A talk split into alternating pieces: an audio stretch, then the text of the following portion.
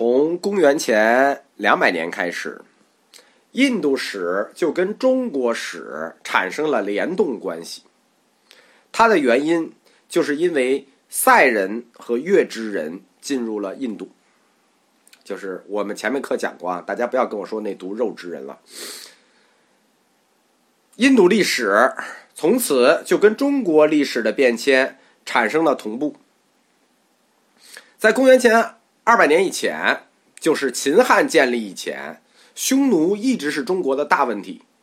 在中国的北部和西部辽阔的疆域上，活跃着几支匈奴，他们都是匈奴，但是呢，名字不一样，有匈奴，有乌孙，有月支，还有其他的，主要的是这三支。现代基因学确定，就是通过这个留下的这个干尸来确定啊。这三支匈奴就是匈奴一支，蒙古人种；月支人一支，欧罗巴人种，属于通古斯人；乌孙人一支，欧罗巴人种。就说明当时在西北活跃的三支匈奴，有两支是白人，有一支是我们黄种人。所以这么看，当时的月支。是亚历山大留下的白人军队，甚至有人猜测是更早的希腊人。这一帮白人，月支这帮白人，他们最早住在中国的甘肃敦煌地区。他们第一次大西迁，就是说印度史跟中国史联动，就是因为月支人西迁。他们的第一次西迁向西迁入阿富汗，他是在公元前一百七十四年到公元前一百六十一年。这个时候。匈奴的军事天才冒顿单于死了，大家记着啊，月支西迁是受匈奴的影响。匈奴的军事天才冒顿死了之后，汉军就开始伐匈奴，受到汉军的压力，匈奴被迫向西扩张，其实就是向西逃。匈奴人向西逃的时候，那就占领了月支人敦煌这个地区，所以匈奴人在逃的路上。就开始大举进犯月支，并且击败他们。于是月支人一分为二，就开始西迁。一支西迁了，一支南迁了。南迁这支迁到了今天中国四川西北的羌人区，史称小月支。另一支人迁到了今天新疆的伊犁地区，就是从甘肃迁到新疆伊犁了。甘肃其实离我们国内还挺，就是离我们这个中心还挺近的啊，离这个西安挺近的。他们就迁到伊犁地区，但是伊犁地区也是有人的呀。伊犁地区的人叫塞人，就是活塞那个塞，等于汉军打匈奴，匈奴打月支，月支打塞人，没办法，塞人就要直奔西南，就是开始去印度了。这是第一次西迁，第二次西迁就是紧接着，公元一百六十一前一百六十一年到一千五十八年，突然另一支欧洲欧洲的匈奴，就是基于欧洲人种的匈奴乌孙人又来，迫使月支人又从伊犁再次往西。你看伊犁再次往西就走出中国了嘛，就到阿富汗了。所以在公元前一百三十八年的时候，张骞出使西域。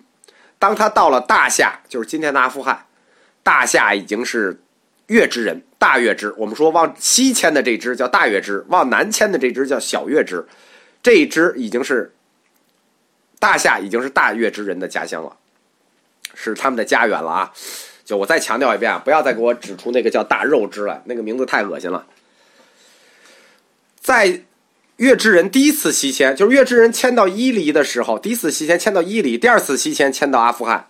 当他们第一次西迁迁到伊犁的时候，伊犁的人塞人叫塞种，就在他们的压迫下，因为他迁到阿富汗不行嘛，他们马上要跟着迁过来嘛，他只好继续往西，然后往下往北，怎么办呢？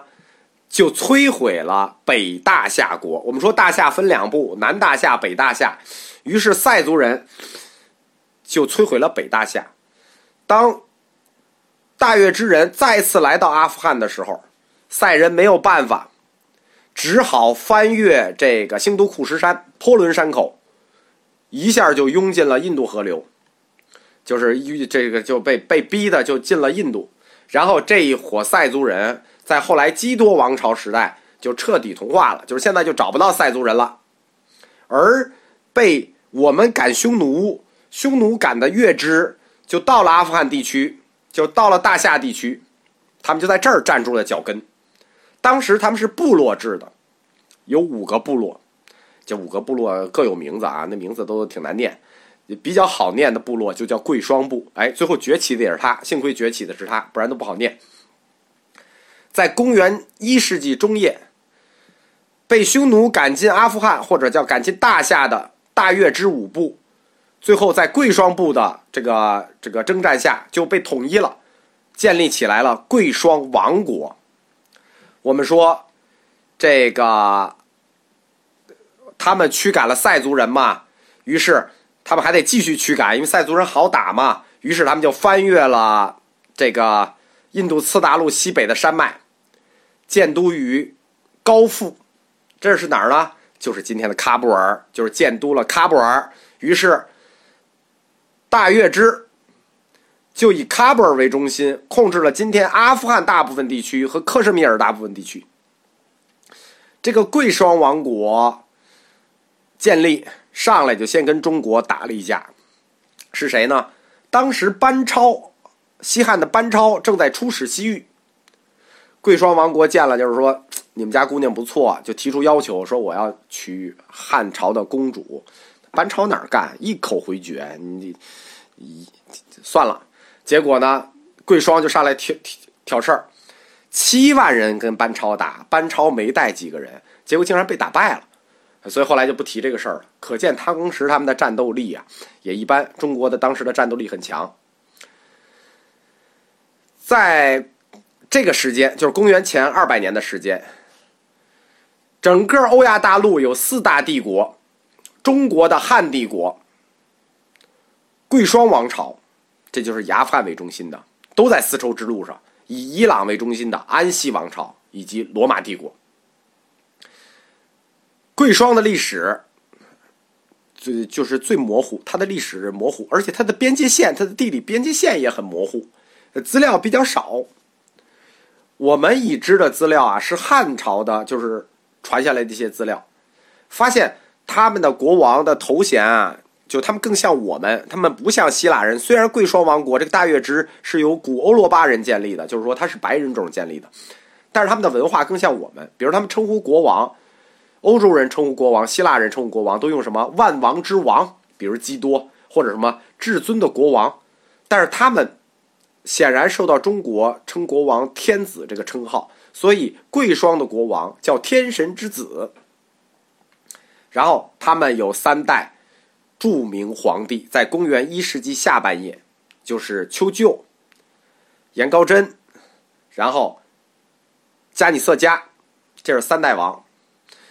贵霜王朝最著名的就是他的第三代王，叫加尼色迦王。在加尼色迦王的统治下，贵霜王朝达到了昌盛的顶点。我们一定要讲贵霜王朝，为什么？讲贵霜王朝就是为了讲这个加尼色迦王。讲加尼色迦王的原因，是因为佛教就是在他手里正式变成了大小两成。贵霜王朝打中国不行，但是打印度还是轻松没有问题的。所以加尼色迦王东征恒河，到摩羯陀地区就到孟加拉了，已经席卷整个北印度，征服克什米尔，打通天山南路，最后建都兴都库什山南路，叫福楼沙，并且建了一个陪都，这个陪都在历史上很有名，孔雀城。又叫马土拉，这样，贵霜王朝的重心就迁到了北印度，这样他北控花剌子模，西部与安西接壤，东边就以汉朝为缓冲，整个丝绸之路就是这样了。迦尼色迦王与大乘佛教的兴起和佛教的传播至关重要，就没有更没有比他更重要的，没有他，说实话。大乘佛教就兴起不了，就传不到中国来，因为他在征伐摩羯陀的时候，攻下华氏城。打华氏城之前就一个要求，什么？你们把高僧马明给我献出来。听过佛教史的就知道，佛教史上有四日照世之说。四日照世，龙树马明。马明是相传《大乘起信论》的作者啊，这本书在这个大乘佛教史上那就有名的不能再有名了，并且说大乘佛教里的第二佛陀龙树。那是他徒弟的徒弟，是他徒孙，对吧？等于是他教出来的。马明，佛教史上管他叫马明菩萨。迦尼色迦王要求他教出马明，哎，他就教出来了。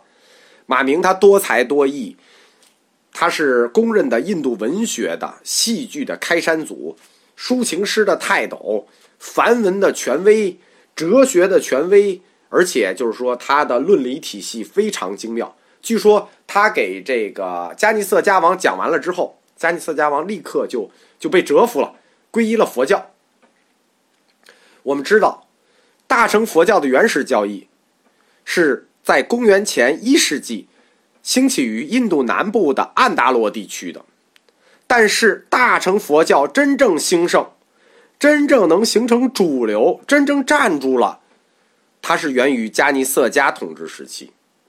在这个时期，因为他本身就马明是他的国师嘛，对吧？马明的徒孙是龙树嘛，那所有的高僧就都来了嘛，对吧？他奠定了大乘佛教的基本教义，就是龙树奠定了啊。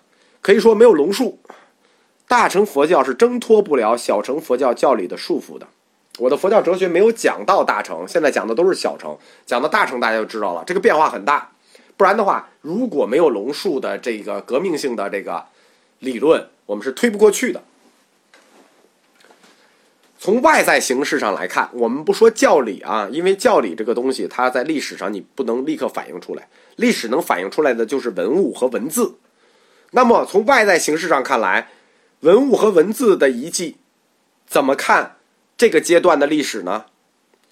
迦尼色迦王统治时期。梵文佛经大盛，就开始有梵文佛经了。为什么？因为马明先生啊，不，马明菩萨，他是梵文的权威哦，并且出现了佛造像和菩萨造像。大家记住啊，我们说外在形式只能看文物和文字，文物是什么？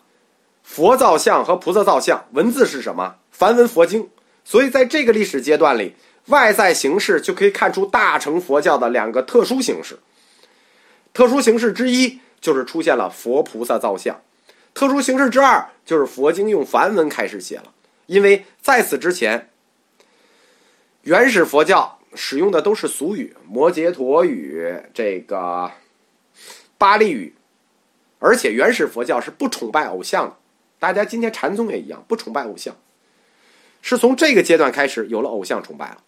因为马明也好，龙树也好，都是当时盛极一时的梵文写作权威，梵文佛经大圣。